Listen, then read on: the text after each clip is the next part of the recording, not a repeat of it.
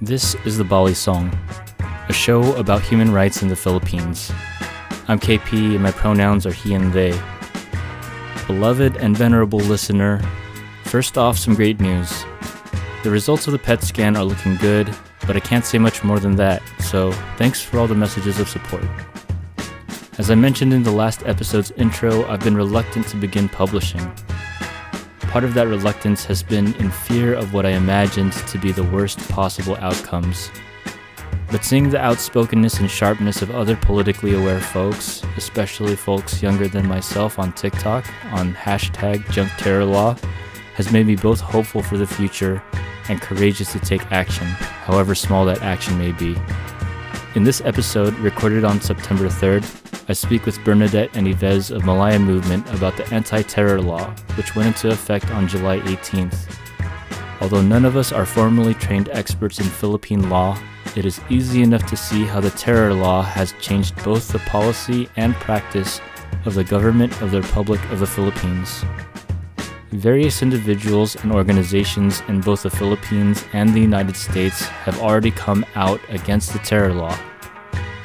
The Malaya movement has reported on its Instagram account that Representative Susan Wild of Pennsylvania, along with 25 other congresspersons, have already co sponsored the Philippine Human Rights Act as of September 24th.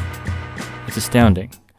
But the PHRA needs to pass both the House and the Senate to become law. So, after listening to this episode, check out humanrightsph.org for more information on what you can do. That's humanrightsph.org. Uh, hello. I'm KP. Um, Hi, I'm Bernadette. Hi, this is Yves. Uh, so, thank you, Bernadette and Yves, for joining me uh, on this uh, recording session of uh, the Bali song. Uh, I really wanted to talk to you two about the anti-terror law and the uh, Philippine Human Rights Act. Uh, the two are quite intertwined, which we'll we'll get to that later. It's a really pressing issue, but I've known the both of you for at least a year, for no, two years now. Um, mm uh, through Malaya movement, which is I've seen, mm-hmm. I've watched it grow in the time that it's since it's uh, formed. Um, maybe could one of you speak to like how uh, what Malaya movement is today? Mm-hmm. Um, yeah. So um, the Malaya movement is a broad movement of individuals, different organizations, and different formations that are really united under the common objectives of defending human rights, democracy, and sovereignty in the Philippines. Um, so, yeah, I mean, a little bit of background. Malaya was founded in um, 2018. Um, this was a time when, you know, Duterte has already um, abused his executive power. You know, the um, so called war on drugs was already really amplified. there was already so many human rights violations. Um, so various community leaders across the U.S., you know, academics, lawyers, faith leaders, student leaders, um, even business owners, um, came together to um, form the Malaya movement to respond really to the growing fascism and looming dictatorship of Duterte. Um, so Malaya movement has six points of unity, um, and these change and develop as the political conditions in the Philippines change. Um, but right now, the six points of unity um, one, stop the killings. Um, that's really simple. I mean, I mean that's really straightforward, is what I mean to say. So one, stop the killings. Um, two, say no to fascist dictatorship. Um, three, uh, scrap all of the de facto martial law policies that Duterte has implemented. So this includes like Executive Order 70, Memorandum 32. Um, and now the anti-terror law, will, which we'll talk about today um, in this episode. Um, four, ending corruption in the practice of political dynasty in the Philippines. Um, five, stand for genuine democracy. And six, um, defend Philippine sovereignty against all foreign powers. Um, so yeah, these are the the points of unity that really brings together everyone in the Malaya movement. Um, you know, growing the like people power, especially among folks in the diaspora, um, to amplify the call to oust Duterte, um, to defend human rights defenders, um, to stand with the Filipino people as he, his dictatorship um, really strengthens. Um, and the anti-terror law was really a game changer in many ways um, in in the development now. It's like four or five four years into his term already. Um, I don't know if you Mhm. wanted to add anything, you guys. Uh, yeah, yeah. No, I think you you pretty much summed up um, what is the Malaya movement. The only thing I can add is um, you know some, some of the contextual stuff.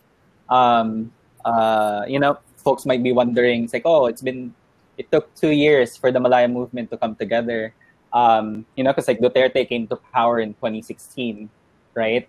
Um, it's not that uh, the Malaya movement was sort of two two years late um, a bunch of us are part of various community organizations, institutions, you know, in, in various organizing spaces, right? Um, and we, we, many of us have been critical of what is going on uh, in the Philippines, right? Um, it was in uh, through those that we are condemning and criticizing what is going on in the Philippines. Um, right after the the killing of those, um, sometime in uh, I believe August of 2017, you know, um, and then following that, uh, around November of 2017, when Duterte started um, pushing for um, uh, the, the revolutionary government, you know, he was threatening to declare a revolutionary government, which many of us, many of commu- uh, the community leaders, uh, on top of already being alarmed of the, you know, the, just like the uh, absurd number of, um, you know, uh, um, uh, killings under the war on drugs is this um, you know potential of uh, a new dictatorship. So that also contributed to the formation, um, you know, creating the sense of urgency to form the Malaya movement. Um, and yeah, so it, it's really has been a you know a grassroots movement um, comprised of um, you know mul- multi-sectoral, uh, intergenerational um, uh, movement. Yeah. Oh, and to quickly add, Malaya means free in Tagalog. we can't forget that part.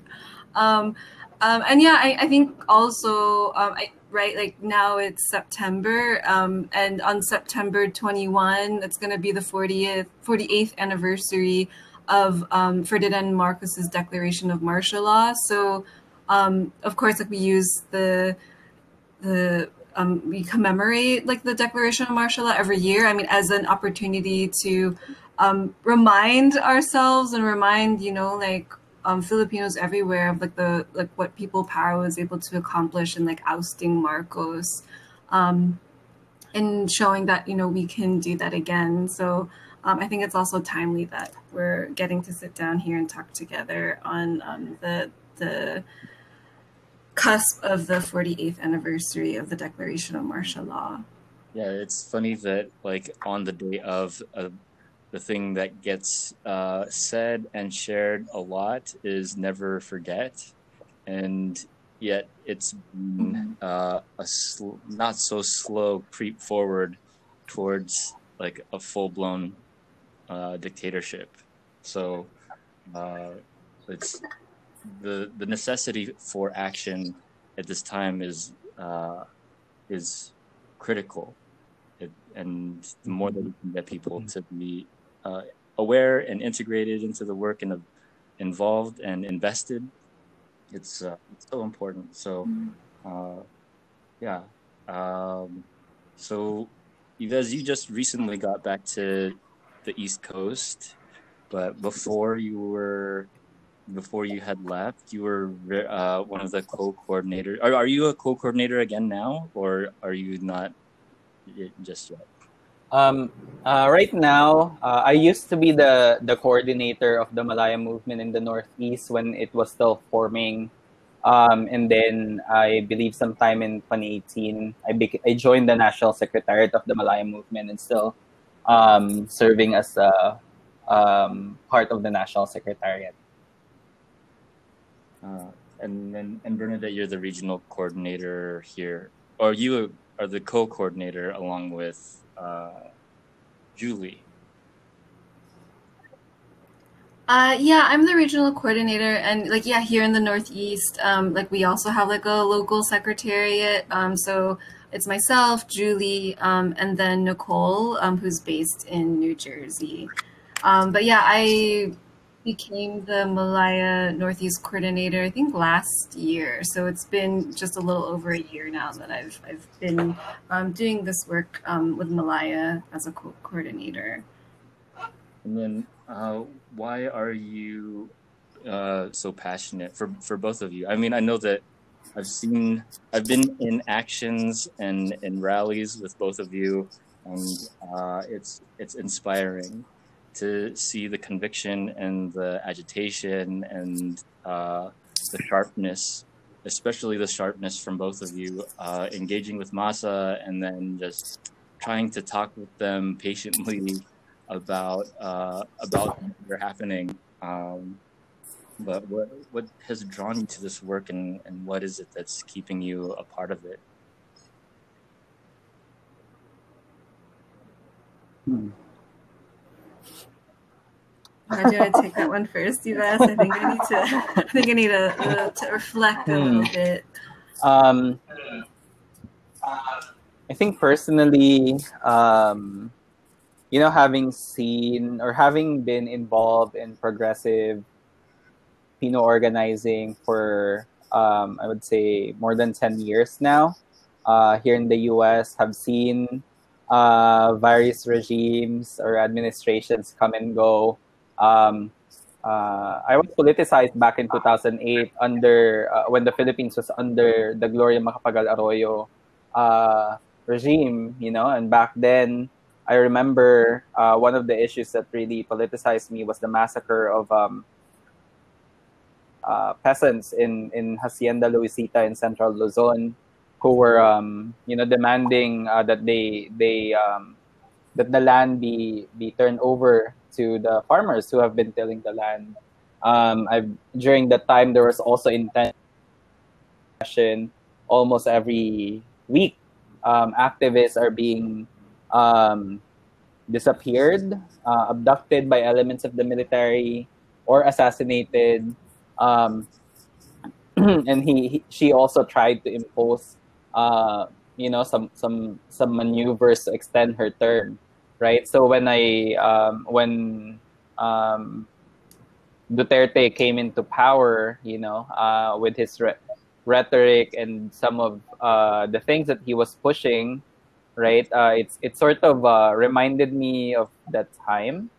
Um, uh, right now you know just like it's so hard to like follow or even like monitor j- the news just because of like you know almost every other day um, an activist a human rights defender uh, is being uh, you know it's like getting killed in the philippines. So i think um, you know uh, that's one part of uh, why i feel um, passionate and invested in what is um, uh, in the malaya movement you know? Um, uh, the, there really needs to be a mass movement of um, uh, people, um, especially here from the Filipino community here in the United States, to not just take a stand, but to um, play an integral role um, in uh, um, advocating and fighting for human rights, democracy, and sovereignty uh, in the Philippines. Uh, not just you know to stop the Duterte regime, but you, to really fight for um,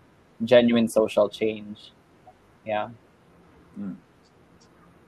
Yeah, I, I always uh, really appreciate the way that you frame things, Yves. The way that you you have so much more experience than I do within the space and within uh, just having more um, uh, contact or contact awareness. You've been politically aware and uh, active much more than I have, and so like you're able to see Mm. the uh, the continuum of uh, of activity Mhm. on both sides uh, of things that are oppressive towards people and towards democracy and things that are limiting of democracy and, and genuine freedom and genuine liberation Mhm. and uh, yeah, I think I, I'm still there's so much uh, Mhm. from from like the more that I look at, uh, at the Philippine society at, at large and the history, uh, it's it's easy to see the the Mhm. uh, mantle, right, or the responsibility uh, to continue the struggle. Mhm. That's, that's part of uh, my own understanding of it. Mm. Is, is growing as well. Mhm. I think it's for me, it's manifesting in different ways. I read it a Mhm. year ago, what it was a year and a half, two years ago. I, I'm on my own uh, journey of uh, discovery. Mhm. Um, how about you, Bernadette? Uh, you and I were like politicized around the same time. Yeah, that's right. Um, yeah, I mean, like, right, like we, we kind of both found Malaya, right? Like in July, August in 2018, right? Um, I don't know, for me, um, so like I consider myself also a very new organizer. Um, I only started like formally, right? Like when I moved to New York City for graduate school in 2018. Um, and then before that, um, I was working and living in Manila. Um, I was working at the um, National Film Archive of the Philippines. Um, so there, one, it's like it's a government agency. It's like formally under the executive branch. Um, so I remember um, in 2016, um, you know, during the presidential um, elections, you know, Duterte campaigning, and like what the political climate was like um, back then. You know, at the at the um, this sense of like things are, you know, something's really happening. And then I remember just the craziness of um, the the 2016 elections. Um, and then I remember, you know, Duterte winning in a landslide, and then like at least right, like for my work, that had a lot of um, implications. So um, the head of our agency would be um, appointed by the president. So when Duterte came in, um, he had appointed, you know, like the folks that would run, um, yeah, the government agency that I was working in, and I just you know being um, someone who just oh i'm an archivist i'm interested in films and i was you know working there in the film archive um, sort of seeing the way that the culture of like the institution changed like after duterte be, um, became president and like you know seeing um, Mm. right like the nepotism the corruption really up close um, and then for me, having grown up in the United States, you know, I would hear a lot of my family, right? Like talk about like, oh, like there's all of these like bad problems in the Philippines, it's so corrupt and all of this. And like that was very much the basis of like why my um, family had decided to leave and, you know, pursue the quote unquote American dream, if you want to call it that. Um, Mhm. right? Like that could be a whole other conversation. Um, but um, yeah, to sort of see that in person was like really jarring. Um, just sort of seeing these government officials like literally steal like tens of thousands, hundreds of hundreds of thousands of pesos, even in a small cultural agency like I was in. Um, and then yeah, like the whole political climate in the Philippines also changed, and like myself not having been formally, um, you know, a political activist or anything, just like a regular person, like you know, living their day to day life in Manila um, even like seeing this this intensity. Like I remember in 2016 when um, Duterte um, gave the go ahead signal to bury Marcos in the Hero Cemetery. That all of that was so wild. Like all these protests. Like I would go to the University of the Philippines a lot for work related things, and I had friends who lived in the area. Um, and I remember like taking the jeepney um, along Katipunan Avenue, and like there'd be like a protest every single night. Um, during that time in, um, in like September when those conversations started happening, when Duterte was um, like allowing and this process to continue of burying Marcos. So that for me, also being part of the diaspora, like um, you know, like martial law um, in the 1970s and 80s under Mar- Marcos has like over really overshadows like so much of my own family's history.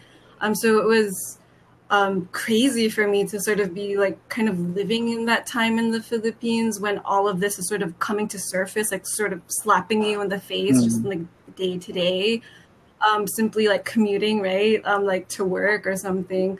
Um, so then, yeah, it was like really, it, it was a time for me, and I was like reflecting on a lot of different things. So, um, yeah, like long story short, I guess, um, sort of having those experiences in the Philippines. You know, I remember when Kian de los Santos was killed.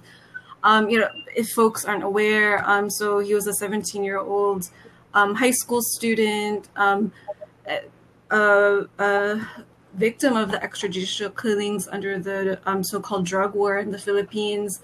and then his murder really sparked like these national conversations about like wow it, it really just like mm-hmm. showed just like the moral depravity of the war on drugs like if it wasn't clear to people um, the killing of Kian de los Santos made it blatantly clear because and there was it was only because mm-hmm. right like there was um, CCTV footage of like officers in plain clothes like dragging him off of a basketball mm-hmm. court um, in his own neighborhood, in his own, you know, in his own barangay. And then, um, and then, you know, like later, like autopsies and everything came out, um, the way that he was shot, um, the, the witnesses' statement saying that um, they saw um, policemen dragging him to like this dark alley, um, you know, like hear, hearing the police tell him to like run while he's holding a gun, right? So, um, the way he was um, shot was like you know he he was on his knees um, and like the angle right of like the bullet hitting his body. Um, so yeah, I mean like there was so much um, like so much yeah all the all these changes in the Philippines when that was happening and it really like ignited this like national consciousness. If it wasn't there, like the death of Kian really made it there. So yeah, having been um, in Manila during that time. Um, you know, in the in the first half or the first part of Duterte's presidency um, really made, I don't know, to like say it lightly, like made this crazy impression on me. Um, and then when I came to New York for grad school, um, like I felt like I needed to be politically vo- involved in some kind of way. Um, so then I sort of found Malaya movement and like, oh, I just attended a meeting and like that's how um, things kind of started. Sorry, this was like so long winded. Um, um, but um, but yeah, I mean, I carry those experiences, um, but also being part of the Malaya movement in the last two years, like I've learned like so much um, of like one, like how do you like grow like a grassroots movement? Like how do you um, really engage people um, who might not be really aware of issues in the Philippines, and that's fine, you know. But how do you engage people? How do you um, how do you also ignite this sense of like um, injustice and having people understand that, and especially folks in the diaspora of what role that they can play to contribute to um, standing with the people of the Philippines, um, holding, you know holding um, actions to like show our own indignation of what's mm-hmm. happening, showing that we still have a say of what happens in the Philippines, even though we might not he- have even grown up there, or some folks haven't even been back home or, or ever been to the Philippines, but they can still play a role. Um, that they can still, um, you know, seek justice. Um, they can still like call to oust Duterte. Um, mm-hmm. So um, yeah, for me, um, I feel like there's always work to do. Like there, there's never no, there's never an end. I think to the political work. Um, you know, the political conditions in the Philippines continually change. Um, and then, yeah, with the Malaya movement, even you know, like tactics have changed, right? Like, I mean, later we'll be talking about like why um, folks in Malaya movement and the International Coalition on Human Rights in the Philippines and Kabataan Alliance wanted to really forward the Philippine Human Rights Act. So um, what I appreciate about Malaya is like, you know, it the, the movement really um, it, it's truly grassroots. It really um, wants to push forward tangible change um, for the Philippines, um, tangible change to um, oust Duterte, ch- intangible change to educate um, the community here in the US. Oh my god, that was like so long. I am so sorry. it's all right. Um, no problem. So uh, we're coming up on about 43 minutes for the first like uh, recording. So typically, what I've done is take a break now and then re reset so that if you need to do bio break or if you need a breather or um, whatever, Uh, like then you have that opportunity to do it, and then we can come back and then jump into the second half of the ATL and PHRA. How does that sound? Yeah, that's yeah. How, good. how long? How long is the? How's? Pardon? How long is the break? However, however long you need. Do you need it? I'm, I'm good. Maybe like Or no, Maybe- ikaw. five minutes. I'll, I'll just uh, I'll let's hang up and then I'll send the link and I'll just be sitting here waiting and then whenever you guys, whenever you two are ready to come back, then just come back. Okay, I'll be back at like six fifty. So I was just gonna like make tea really quick, but that's all Okay. I was gonna do. Sure. Okay. Yeah. Yeah. I'm gonna get something too. Okay. Okay. All right. Mhm. Okay, see you in like three Bye. minutes.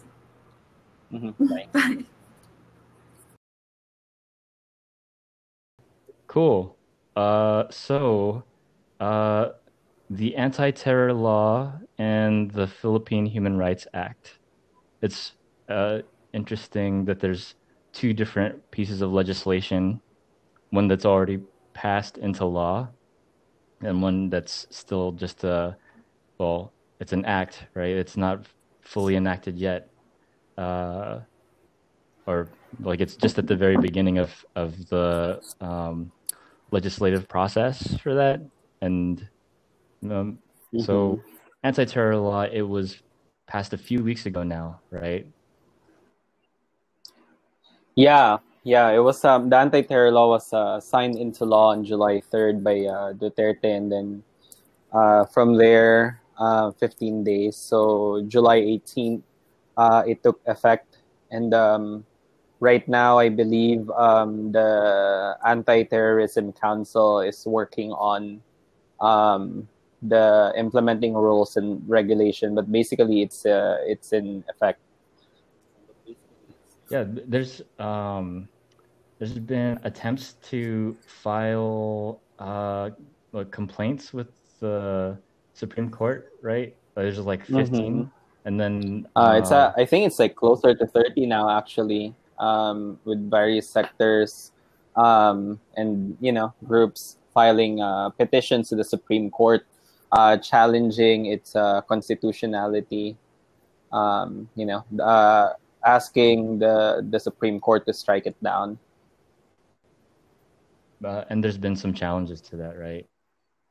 Mhm. Mhm.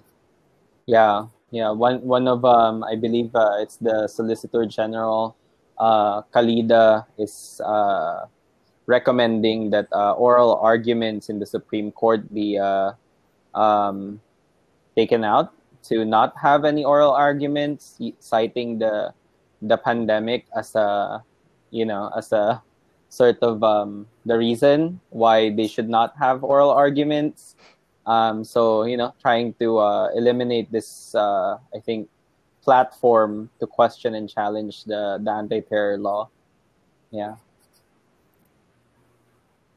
Yeah, I mean, it's also that's even like extremely ironic because, uh, I mean, back in June, um, Duterte had Mhm. fast tracked um, and prioritized and marked as urgent the anti-terrorism bill. Um, so then that was given priority, you know, over any type of like COVID response or um, trying to better, you know, the, the healthcare response in the Philippines to the pandemic. Um, and they're like, no, instead, we want to push forward this fascist law. Um, that's what our priorities are. Um, so then now, right, for them to say in the Supreme Court that, um, or for Calida to claim that, like, oh, because of the pandemic, we shouldn't hear any like oral arguments, is just infuriating and very ridiculous. So, uh, like a foundational uh, Philippine civics lesson, the Supreme Court, the like the government in the Philippines is almost like one to one with the United States, right? The law is it went through Congress, and then it passed Mhm. Congress, and then uh, the president Mhm. signed it after the bill was passed, and then uh, the Supreme Court is like their role is to say whether or not it's constitutional. Mm-hmm. So then, what is the Solicitor General? I don't know if there is a parallel role, or is that like uh, what William Barr? Is that kind of a similar guy who's like, I don't know if you're either of you are at all familiar with like American civics as well. I'm only like partially aware. There's a, a lot of parallel uh, Mhm. things I think happening in the United States Yeah, With- yeah. you know, with laws that are happening in the United States and with like what's happening in the Philippines. Uh, yeah, I mean, the Solicitor General in the Philippines yeah, is also with the Department of Justice. So I think, um, yeah, the, the analogy that you're drawing, KP, is, is definitely accurate. Mm-hmm. And then and so the Solicitor General is like the the defense attorney for for the law or the prosecutor. Mm, I'm not quite sure, but I, I think my understanding is that it is the representative of the the executive branch into the the um, judicial branch, which is you know where the Supreme Court is. hmm And then um, there's when I was looking into uh, like the no, well, when knowing that the bill was going to the Supreme Court for uh, constitutionality, I was under the impression that a lot of the um, a lot of the Supreme Court justices are actually like homies with uh, Duterte anyway. So then it's like if if Duterte wants to push this law forward, it's gonna be like thumbs up all the way. Mhm.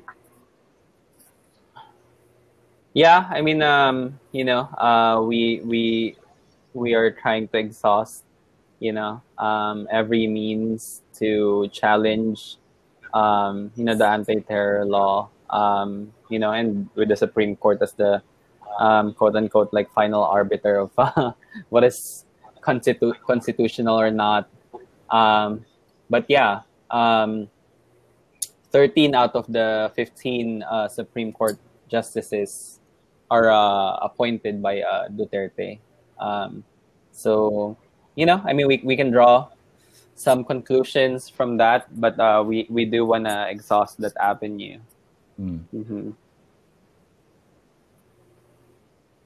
Yeah, and also, I mean, early on in Duterte's presidency, um, very controversially, he ousted one of the Supreme Court justices, Maria Lourdes Sereno.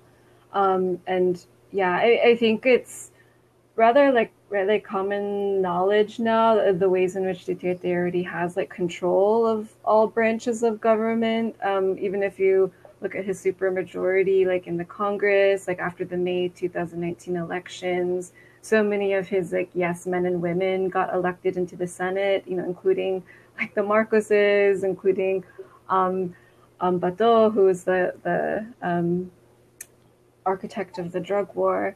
Um, so yeah, I mean, of, of course, there's like legal avenues that they're taking in the Philippines to challenge the anti-terror law with you know these plethora of petitions um, going into the Supreme Court. Um, but uh, a few weeks ago, um, Attorney Nery Colmenares was on a webinar, um, and then um, even he emphasized that it, it's really like the the mass movement and the people that will be the ones to like you know hold the government accountable and to um, challenge the anti-terror law, and like the the people's movement will be stronger and in a more um, a, a more reliable way to challenge the anti-terror law um, versus you know waiting for all of these petitions to go through the Supreme Court.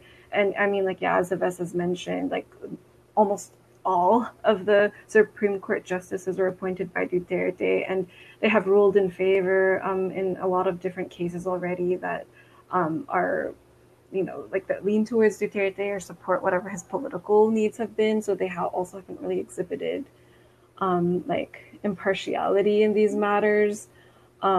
So yeah, I think it's it's really especially for us here in the U.S. You know, we uh, in the Malaya movement, we always ask like, you know, like what can we bring um, as a movement to really counter these types of like fascist moves of Duterte, including the anti-terror law. For sure.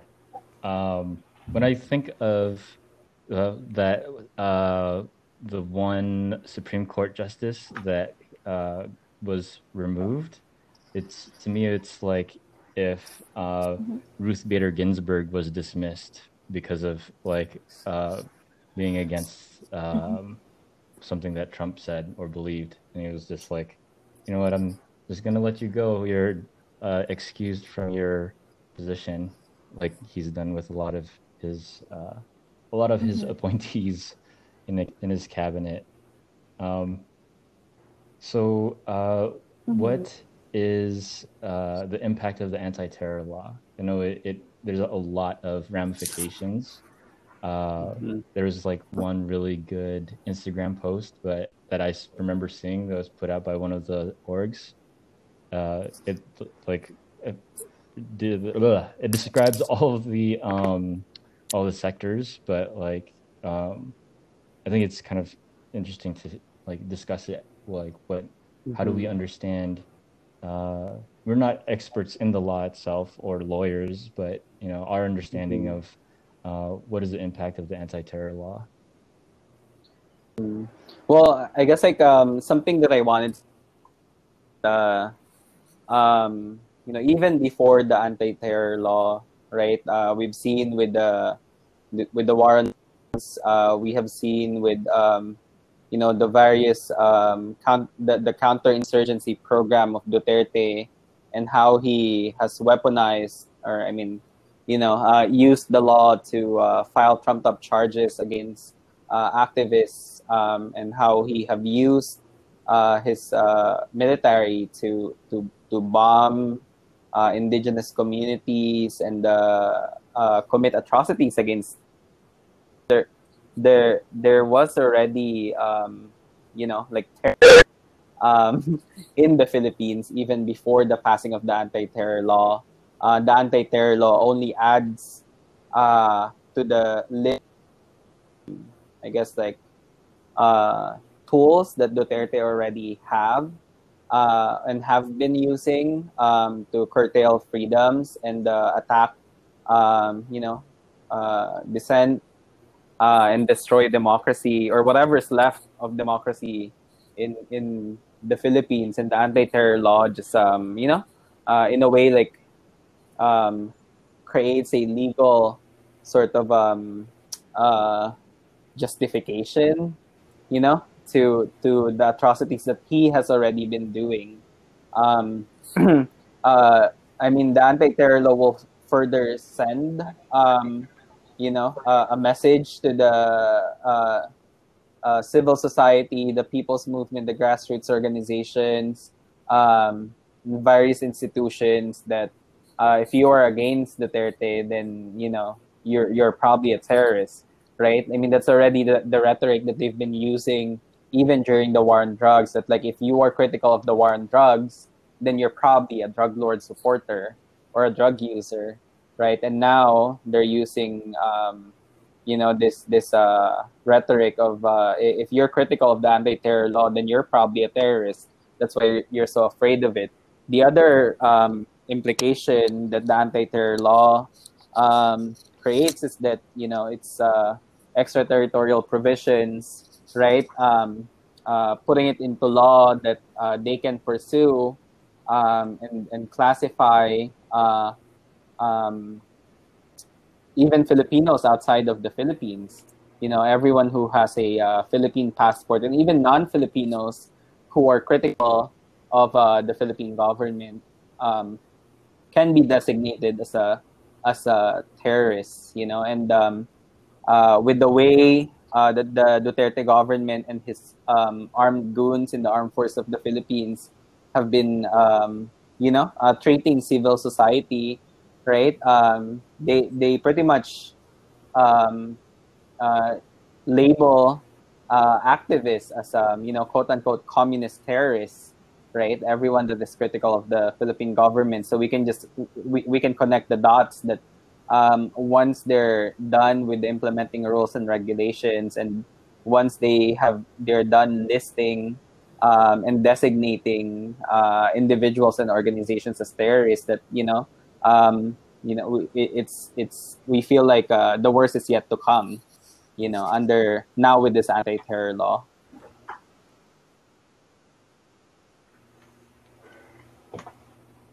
Yeah, I mean the the anti-terror law replaces like the Human Security Act of 2007. So um, the HSA was made right. It was under Gloria Macapagal Arroyo, and even she received like widespread criticism um, when the HSA was passed and signed into law.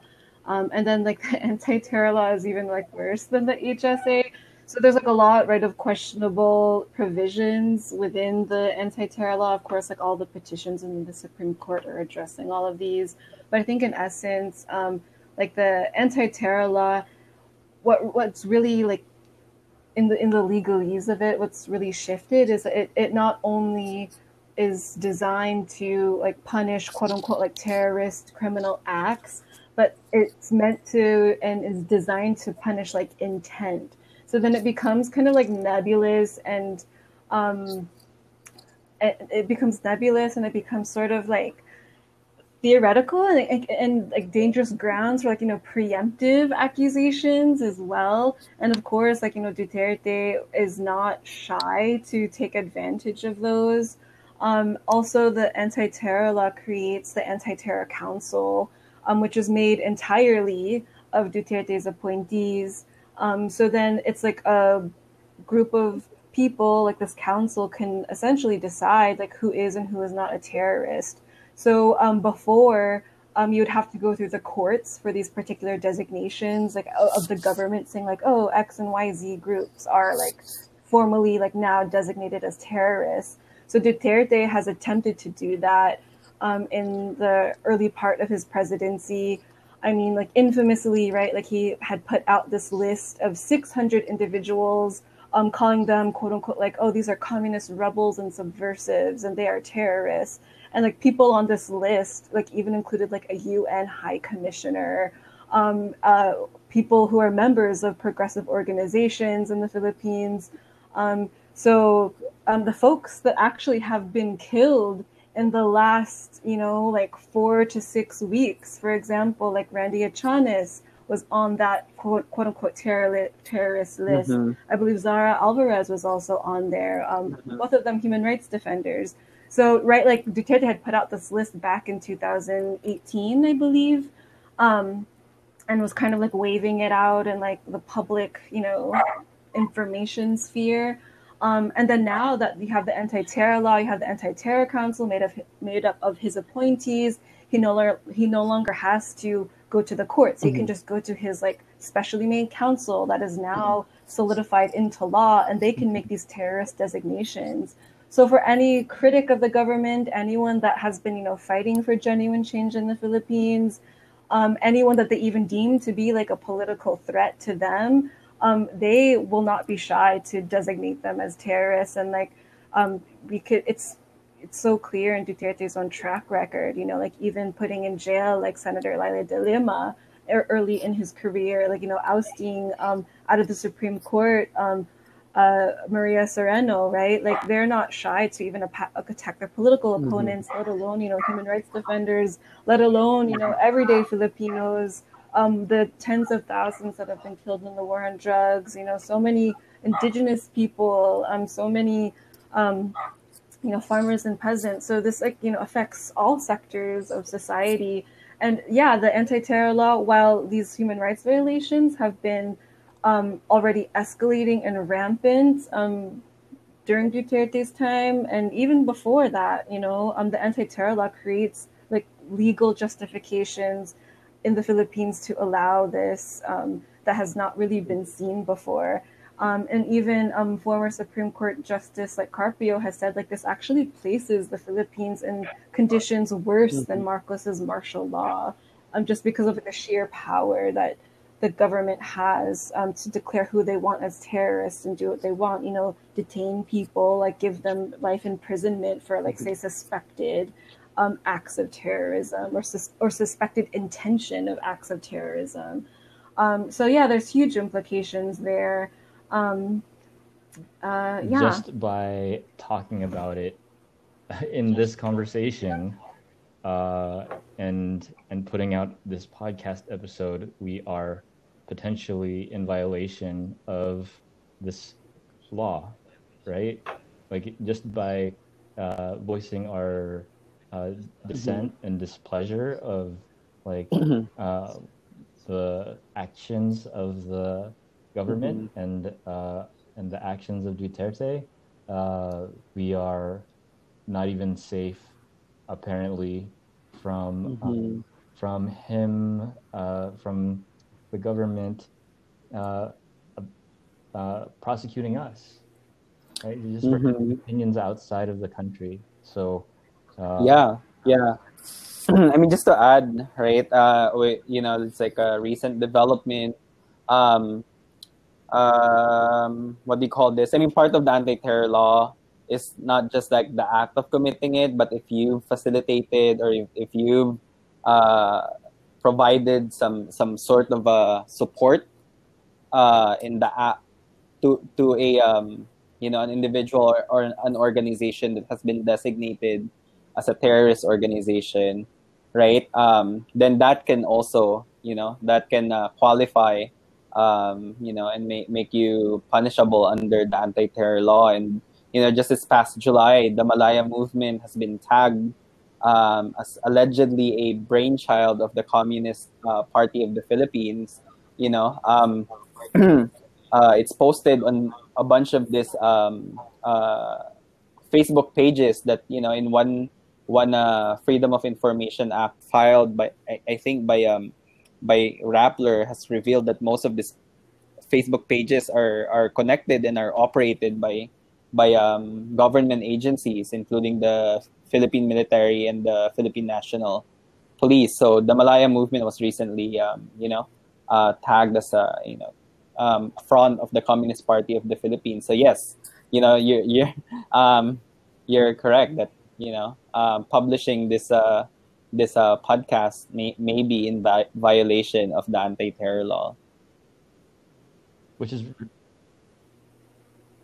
Yeah, like also to give like further context too, really quick. Um, I mean, even the um, secretary of like the Department of Interior and local government in the Philippines, um, they've been like really blatant, and they're saying like, okay, this anti-terrorism law is meant to target two specific groups. One, like oh, quote unquote, like extremists in Mindanao. Um, this is, you know, they're, they're claiming like okay, there, there's this terror global terrorist activity happening in Mindanao, and we have to like squash these extremists. You know, following in step, like right after 9/11, um, like George W. Bush's like global war on terror, um, and then this like just transformed so much all over the world, and the Philippines followed in lockstep, um, saying like, okay, we got to like track down the terrorists, right, quote unquote terrorists.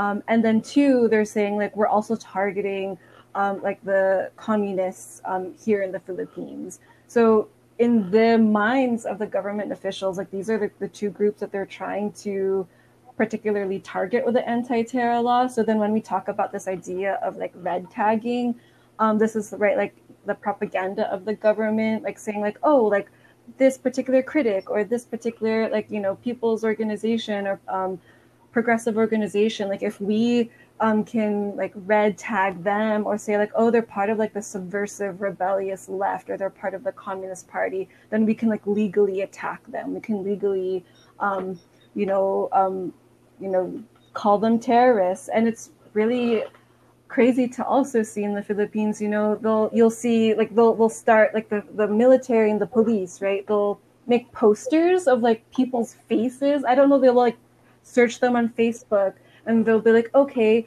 this person is like part of like Karapatan Negros. We're gonna put their face on a poster, say they're part of the Communist Party, and then um, you know, kind of scare people when like they see their own images like posted on like a telephone pole in your neighborhood, right? Um, so this is what happened to Zara Alvarez. Like she was red tagged. Um, like the Philippine National Police and like the military are saying like, oh, like we see her as like a communist terrorist. Um, so then you know with her brutal murder in Bicol um, a few weeks ago, in the eyes of the government, they see this as justified. I think they said some pretty words saying, like, oh, we also want to investigate this death. But it's like your own soldiers and your own police had put Mhm. up photos of her, you know, um, trying to red tag her and trying to call Mhm. her a criminal. Um, and then now you're saying you want this, like, this investigation into her death. So, yeah, there's all of these contradictions. Um, but yeah, I mean, in, in the own, you know, in the own words of Duterte and his government officials are saying like, oh, we need to squash those like, um, like ISIS extremists in Mindanao, and we need to like squash like the like communist terrorists too. Um, and then like you right, like in this process of them trying to like target these groups, they're like, okay, we're going. They, they then attack like human rights defenders. They attack their own. They attack the critics of the Duterte regime. Um, so yeah, it's so um, it's messed put it lightly. That's all I, I have to say. Um, yeah, um, and, and another I think important part to mention about the anti-terror law as well is that um, one of the talking points that um, Duterte's officials love to say, they're like, okay, look at section four.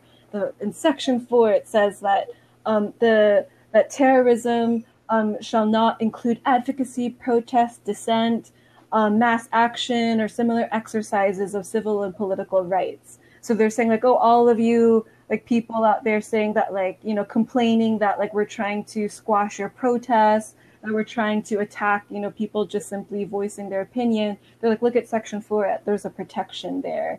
Um, but there's actually a catch because in this in like the next sentence there's like a conditionality to that. And many human rights groups like even um, like human rights watch amnesty international has pointed out that um, this conditionality like is extremely dangerous. So they're saying, like, oh, yeah, you have this protection as long as um, your protest or your um, voice of dissent is not intended to cause death or serious physical harm to a person or endanger someone's life or create serious risk to public safety.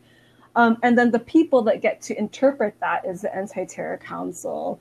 So, right, like you can sort of see it's like this sort of snake devouring itself, where um, it, it's at the end of the day, the anti-terror council gets to like really make the final say. And if this group of individuals are all like Duterte appointees and supporters, it's like you know, if you do the math, like what are you going to end up with? You know, it's going to be like more human rights violations. Um, it's going to be all in the direction of of you know Duterte. Um, so yeah, it's I think um, with um, you know saying that like you know activism is not terrorism. Um, uh, just to sort of, I think, give more context, right, to that sort of call that like folks have been sharing a lot, and um, you know that we have at our own rallies. Um, it's saying that you know um, we understand that like people can truly be targeted for their activism, um, even those here abroad, but not to like fear monger. It's like you know, it's only the strength of like our mass movement um, that can really push back against these like draconian laws. Um, and you know, as as human rights defenders in the Philippines are like gunned down in the street, you know, gunned down in their own homes. Um, you know, the most that like we can do, especially here abroad, is to you know shed light on all of this. You know, um, and I don't know if this is like segue to the Philippine Human Rights Act. Yeah. Um, Yeah, I um, mean, but yeah, just wanted to add something. Um, I think part of this is also like to, um, you know, sort of like, um, take control of the conversation and the narrative about like what is considered terrorism, right? Uh, I mean, even if we use, um, you know, some generally accepted uh, definition of what is terrorism, right? The use of terror, um, intimidation um, to to achieve political goals right? Um, I mean, just by this definition, you know, um, it is it points, uh, you know, to the Duterte regime and you know the anti-terror law as a coercive tool of the Philippine government that is, uh, um, you know, causing terror and intimidating uh, civil society, um, you know, so that they will um, simply uh, uh, be quiet and stop criticizing the Duterte regime. I, I think that is what is the real terrorism in the Philippines. And um, it is actually, I, I think it's Duterte who must be charged, you know, as uh, committing acts of terrorism together, you know, with his anti-terror council, with his Philippine National Police and the Armed Force of the Philippines. And I think it's important for us, you know, to to to um, you know, in a way, like take control of this con um, uh, this discussion of like what what is considered terrorism, right? Um, I mean, mind you, like being a communist in the Philippines is not even uh, illegal, you know, but um, the Philippine government's rhetoric is that um, being called a communist uh, is as if um, you know is is a, a justification uh, for for um, you know uh, getting killed, right? When when in fact it's it's it shouldn't be, right? People should be able to uh, um, you know practice their political beliefs or you know uphold their political beliefs. Uh, uh, in, in if they uh, really claim that the Philippines is truly uh, democratic. Yeah. The irony, the irony of this entire thing, Yeah. to me, is that the precursor to this, of the we we mentioned very briefly, uh, the uh, hu- the, the United Nations um, uh, representative, uh, the the rapporteur, who was like Mhm. added to the uh, added to the list, was Mhm. in the Philippines investigating human rights violations to begin with, which is like in its own way, uh, um, the the human rights violations are part of terror that's already being implemented or already being utilized against the people. So it's like, hey, we see this thing happening, and then you're like, no, it's not, but also it is because we're the ones who are doing it. So, uh, but. I mean, it's it all sounds very hopeless if we don't do anything about it. But uh, Mhm. like uh, Bernadette was trying to say earlier, is that like this there is something that we can do about it. That like the human the Philippine Human Rights Act is one way that we can do something about the anti-terror law.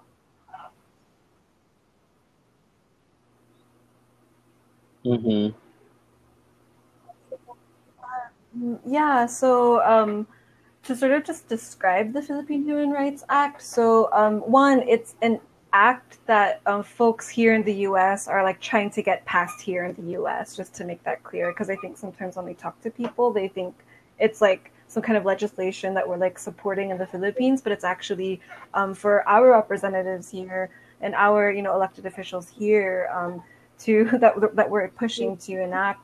Um, so the Philippine Human Rights Act, or PHRA for short, um, like the, the main purpose of it, and then I'm just you know reading this off the off the website to make it really clear, um, to suspend United States security assistance to the Philippines until such a time that human rights violations by Philippine security forces cease and the responsible state forces are held accountable. Um, so that's the primary objective of the PHRA. Um, it's uh, legislation um, that, um, and it's something that's being supported through a campaign by the Malaya Movement, um, by the International Coalition for Human Rights in the Philippines, or ICHRP, um, and then Kabataan Alliance, or KA, um, which is an alliance of various um, Filipino youth organizations across the US. Um, and then, yeah, if you want to learn more about the PHRA, just to plug their website really quick, um, humanrightsph.org. Um, but yeah, maybe Yves, if you want to talk Mhm. about sort of the history. Yeah, of it so I mean, um, you know, part of the conversation, the Malaya movement and other organizations that are um, concerned about what's going on in the Philippines is um, what what can we concretely do, right here uh, in the United States, um, and the precedent to this goes way back uh, during the anti-dictatorship struggle in the 70s, wherein um, anti-Marcos, uh, anti-dictatorship activists, you know, both Filipinos and non- non-Filipinos have, uh, um, you know, uh, targeted the, um, in, in a way like the, the con- material connections of the U.S. government and the Philippine government. How does the um, political and material support of the U.S. government uh, to the Marcos dictatorship back then um, manifest, right? And it points to the uh, security assistance. Um, and then in 2007, similarly under the Gloria Macapagal Arroyo uh, regime where there was also an intense uh, political repression, right? Activists here in the United States, uh, in, in collaboration with, with uh, various groups in the Philippines, um, also campaigned to, to um, cut U.S. aid uh, for the Philippines. Um, I believe back then they used um, they went through appropriations, um, and there there was a uh, he, uh, Senate hearing um, conducted uh, to hear the human rights uh, situation in the Philippines and uh, uh, held by Senator Barbara Boxer, and that resulted in um, a slight decrease or um, the the um, imposition of human rights conditions on the release of um, security assistance to the Philippines. So it cut at least $5 million to the um, $75 million that was being sent to the Philippines back in 2007 annually. Um, and th- that resulted in a um, you know some decrease in in the uh, human rights violations um, you know because the the US US security assistance is not just material support but political um, sort of like uh, political support, right? Um, it, sh- it shows that the U.S. government is backing you, um, in a way condoning what is going on in the Philippines. So with that said, uh, we were also inspired by uh, the Berta Caceres Act, you know, um, a people-led uh, legislation that gained widespread support in the U.S. Congress uh, that was supposed to, um, you know, also cut aid um, uh, in in Honduras you know, after the killing of um, Berta Caceres, who is an uh, environmental uh, uh, justice activist, right? There, um, we put together this uh, campaign called, you know, the, the campaign to end U.S. support for the Philippines, and one of the most tangible way is uh, through the um, Philippine Human Rights Act, like what Ber- Bernadette have mentioned. Uh, we aim to end U.S. support and immediately right? Um, the Philippine Human Rights Act aims to suspend uh, aid uh, and uh, law enforcement uh, security assistance to the Philippines immediately, uh, and uh, it will also um, mandate the the auditing of all um, security assistance the that was sent to the Philippines and to be investigated um, and to be ensured that none of them went to the committing of human rights violations. Um, right now, there's uh, we we have more than hundred organizations, institutions um, across the United States who have endorsed uh, the Philippine Human Rights Act, as well as major organizations such as the um, American Federation of Labor um, and various labor unions, uh, the United Methodist Church, you know, um, various student organizations as well. Um, so we're this is really a, a grassroots movement um, where we can make a dent. No, um, uh, yeah. Yeah, and um, even in throughout 2019, um, before you know the PHRA came to light, I think this was also part of the formation of like how the PHRA kind of got rolled out. There was actually a lot of like lobbying efforts and a lot of successes throughout um, last year. Um, so, um, in spring of last year, um, Malaya Movement with a lot of other organizations um, uh, was lobbying like the U.S. Congress um, to have a hearing on the human rights situation in the Philippines, um, and uh, we were actually with ICHRP and KA, we were also actually able to secure like a hearing in the House Foreign Affairs Committee um, on human rights issues in Southeast Asia. Um, and um, a lot of the attendees like ended up questioning you know the role of us taxpayer money. Um, that's like you know contributing to the human rights violations um, in the philippines. I think the number now like since 2016 there have been like over half a billion dollars like sent in aid um, and to the philippine military and police and this doesn't even include arms sales right um, and then even during the pandemic, there was like a two billion dollar arms sales, like from Trump to Duterte. Um, the Philippines was included in um, a few other countries that the U.S. was engaging arms sales with, um, you know, in the midst of the pandemic, right? Um, so yeah, th- these are all things that we want to um, shed light on and like you know make folks here in the U.S. aware, you know, of how our own taxpayer money is contributing to these violations in the Philippines. Um, and even recently, um, so Representative Jan Schakowsky um, had written a letter condemning the anti-terror law in the Philippines, um, and it was signed by over 50 U.S. representatives as well. So there's been um, also strong support from various representatives across the U.S. in condemning the anti-terror law. Um, so with all of this like momentum um, and you know the the human rights crisis under Duterte in the Philippines um, really being um, already in the there's already a lot of attention on it here in the US. I think with the Philippine Human Rights Act, you know, we can, you know, take this momentum and really push forward like, okay, we do, we don't just want, you know, only a letter of condemnation, but, you know, the introduction of this act that can have like real material um, changes um, so that these, you know, our own taxpayer money doesn't go towards funding um, Duterte's um, human rights violations and you know atrocities that are ongoing and it's been so well documented already. Um, so yeah, I think that's something for us here in the U.S. being part of the diaspora, um, all of our solidarity allies here, of what we can like you know tangibly contribute.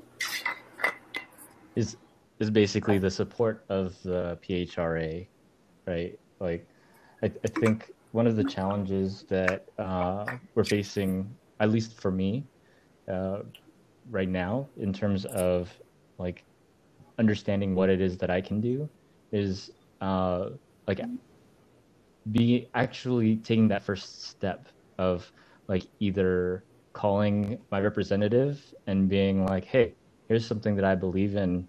Please do X, Y, and Z.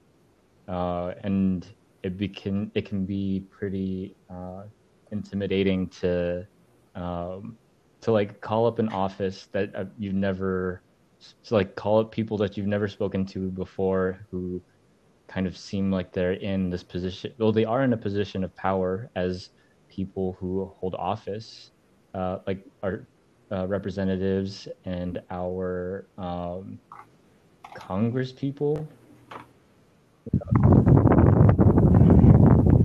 hello yep Mm-hmm. yeah, yeah. I think someone was breathing uh, on mic for a second.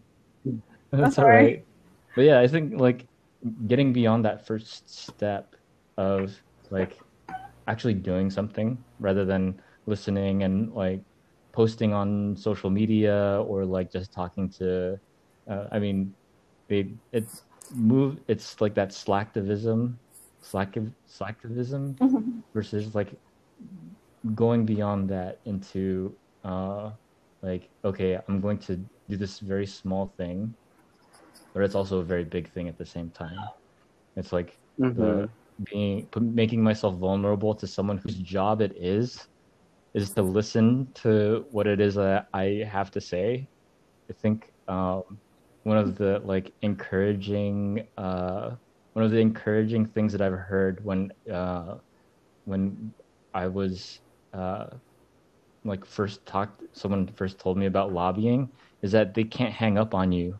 Like they have to li- like if as long as you are a uh, constituent of that representative or the, of that office, like they have to listen to whatever it is you're talking about, um, and and your your concerns, and uh, and so that was assur- reassuring because even though I might have fumbled and like tripped over my words in terms of what it was that I was saying, I knew that at least like okay, I can still call them again the following week or call them again at some point and just say, "Hi, this is what I think should happen. I think that the uh, PHRA should pass, or that uh, I think that there should be a, a, a sign of support for um, for uh, human rights in the Philippines, and this is the way that my representative can do can do exactly that. Um, but I think uh, like we're we're coming up on uh, the anniversary of the um, of the declaration of martial law in the Philippines. I can't help but think that there's like uh, uh, a real connection. I think there's like those of us who are uh, somewhat more politically aware, we can see the connection. But I think uh, it's kind of hard for mm. people in the diaspora to be like to connect the dots. So, mm. I mean, is there something that uh, either of you kind of uh, any thoughts mm-hmm. about, about, that?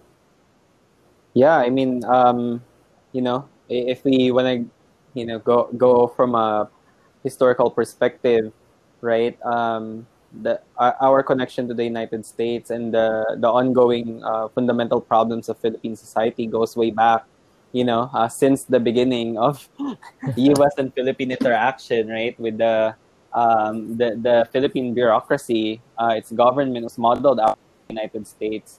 Um, the ongoing uh, economic problems of the Philippines was influenced and if, if you know if, not dictated, you know, and and uh, directed by uh, U.S. Uh, policies, right? Um, the dictatorship uh, in the Philippines in the current regime uh, is materially and politically supported uh, by the U.S. government, um, and and um, you know even right now, right for every uh, dollar that is sent uh, to fund the the atrocities of um, the Duterte regime is taken away, no, from social services uh, here in our communities. You know, as uh, Martin Luther King said, uh, I mean, in reference to the Vietnam War, right? Uh, bombs dropped in Vietnam explode uh, here in our communities. So, you know, the taxes that are sent uh, in the in the Philippines and the military assistance in, in the form of bombs and bullets and guns, you know, eventually find their way back, you know, here in our communities in the form of, you know, lack of funding for social mm-hmm. services such as education, housing, uh, here, you know, um, yeah.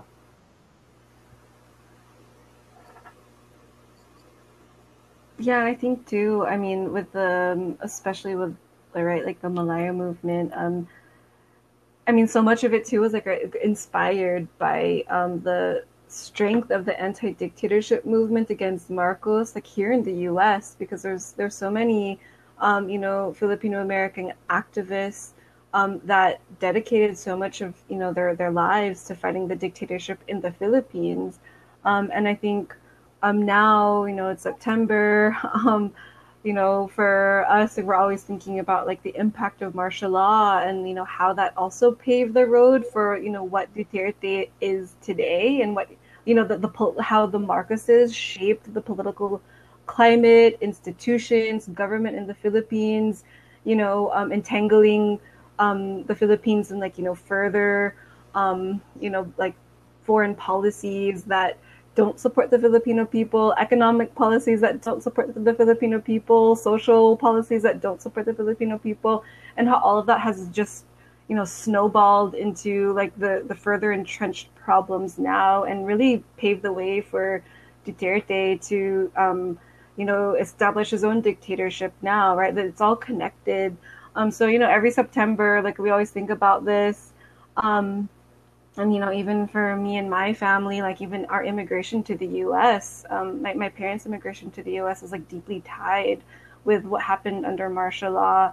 Um, so yeah like for us to understand that um, as we're on the cusp of the anniversary that there's there was such like amazing work by activists like here in the US and in the Philippines like fighting the dictatorship and I think we can take inspiration from that history, from that legacy, um, you know, of the of the Filipino people everywhere, um, not just only in the Philippines, but even here in the U.S. and so many parts of the world. Um, that that there is strength in numbers. There's like strength in people um, standing up for um, what they what they believe to be right, standing up against like sheer injustices. Um, so I think you know we can find a lot of like strength and resolve in knowing that you know like you know we can topple dictators again um that Duterte is as, as as hopeless sometimes as the situation can feel in the Philippines. Um you know we we shouldn't give in i think to that sense of like that that that sense of hopelessness or that things will never change. Um you know that's that's like our job to ensure and, and continue like you know our own political work um, you know reflecting that like you know if, if now is not the time to act um, then when will the time be? And you know also reflecting too on um, you know the like black lives matter movement here you know like the the resurgence right of in the just in the last few months like the the mass demonstrations. Um, it's a time um, to not be apathetic, even to be like politically apathetic now.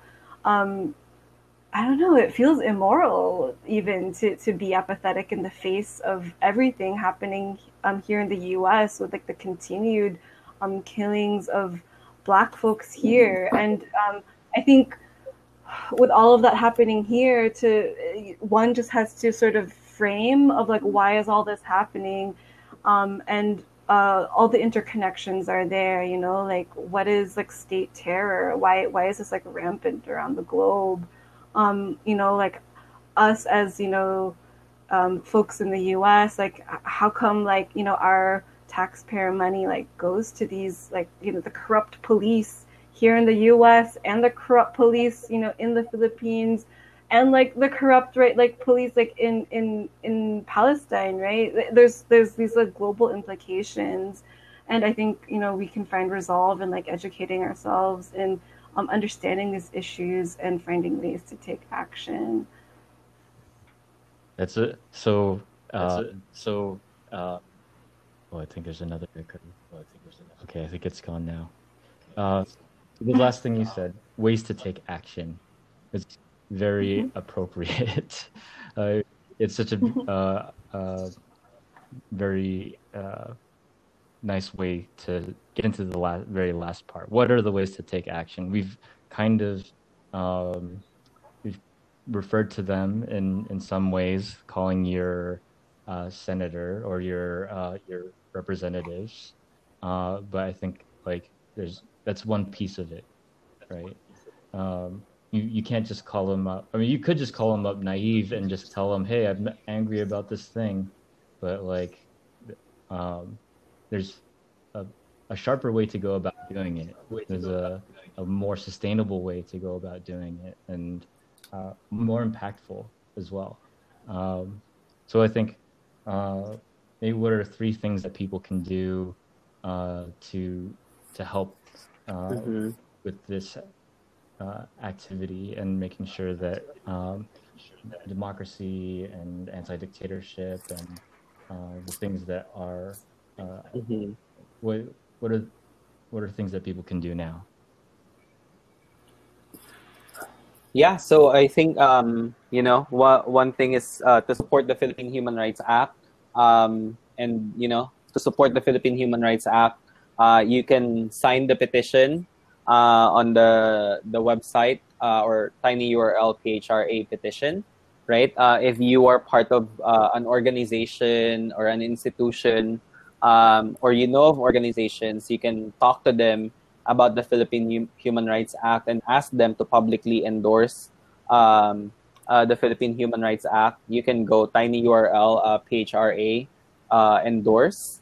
Um, and then um, you can uh, lobby. You should lobby um, or talk to your legislator um, to to co-sponsor the Philippine Human Rights Act. Um, so those are all under supporting the Philippine Human Rights Act. We also encourage you all to join the the Malaya movement. Um, if you are in an area where there are no chapters of the Malaya movement, feel free to reach out to us. Um, and uh, you know, um, we can help build chapters. We need, um, you know, people everywhere. The only way we can stop uh, a dictator and a dictatorship is through an organized resistance. We need to get organized, um, uh, and you know, be, be uh, we cannot fight uh, uh, alone. No, um, we uh, need to build the movement, um, and you know, lastly, um, we need to con- continuously um, educate ourselves, deepen our understanding of the current situation and the roots of, uh, you know, um, uh, the rise of uh, fascism and dictatorship, not just in the Philippines, but in, uh, but around the the world.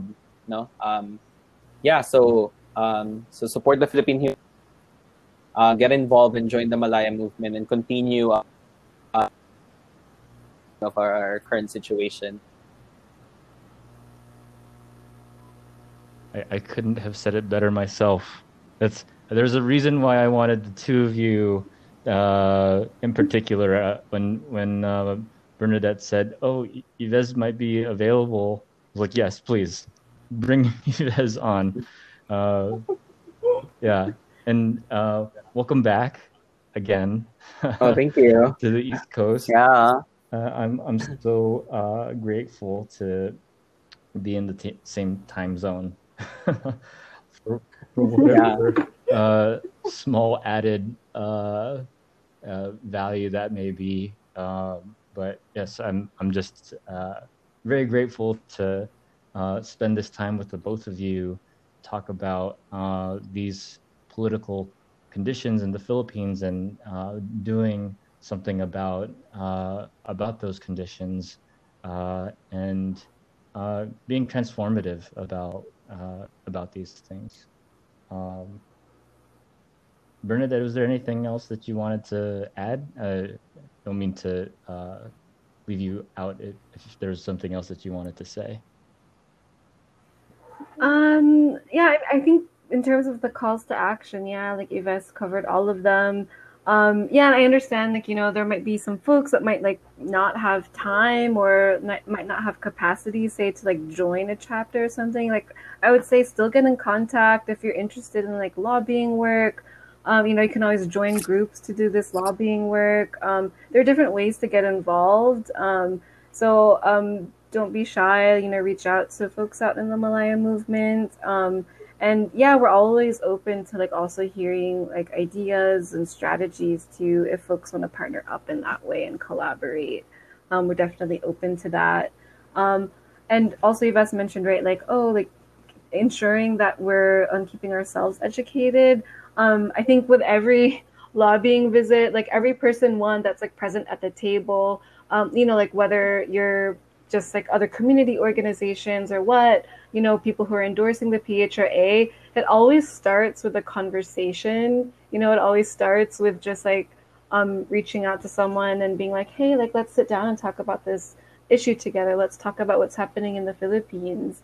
Um, so I think I would encourage folks to like continue to have those conversations.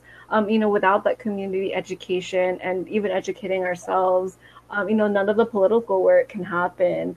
Um, so that's always, I think, the first um, starting point. Because um, uh, yeah, in my time, I've met some folks who like were like, you know, they might feel intimidated by like, oh, how do you do lobbying? Like, how how do you wrap your head around what's happening in the Philippines? Like, some folks, you know, are new to um, even say learning about the history of martial law in the Philippines. Um, I would just, you know, tell them to, you know, like it's, um, you know, it happens in steps and, you know, take what you can and where you're at. Um, and there's always a place for everyone in the movement. You know, as we even forward this legislation, um, of course, we want the support of like, are the legislators and representatives that will like be um, championing, champion, championing this and um, pushing it forward, you know, in in government. But um, there's a strength in the mass movement. Um, there's strength in um, having uh, as many people as we can to like understand these issues, um, to you know stand up against Duterte, to be educated about what's going on, um, and to be in the know about all of this. Um, so I would say like even as we continue to push for the PHRA, um, you know, connecting with the community, connecting with your family about these issues um, is equally important. For sure. Yeah, that's all I got. Oh. yeah, I think I think we've covered just about everything that we can say, at least right, at least for now. Uh, you know, mm-hmm. things have happened just this week in the news that I think practically uh, every day we can uh, look at what's happening in the news and, and like just say here's another thing that happened that um, that just gives us more reason to um, to take action. Uh, mm-hmm. Yeah. Would you want to bagsak this call? How about Yvette, since you just got back to the East, Yeah. you can give the honoring bagsak to this podcast. All right. Um, okay. To further uh, implicate this uh, podcast um, under the anti-terror law and uh, um, uh, oust Duterte, um, isang bagsak.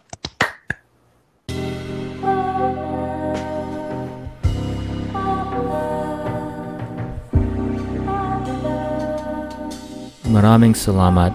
Thank you so much for listening to this episode of The Balisong. You can reach me at kp at thebalisong.com. The Instagram and Twitter handle is at The Balisong. The voicemail number is 408 800 1556. Or leave a voicemail at anchor.fm slash The Balisong. Affirmations, comments, critiques, poetry, everything is welcome. Thanks again for listening. Stay sharp.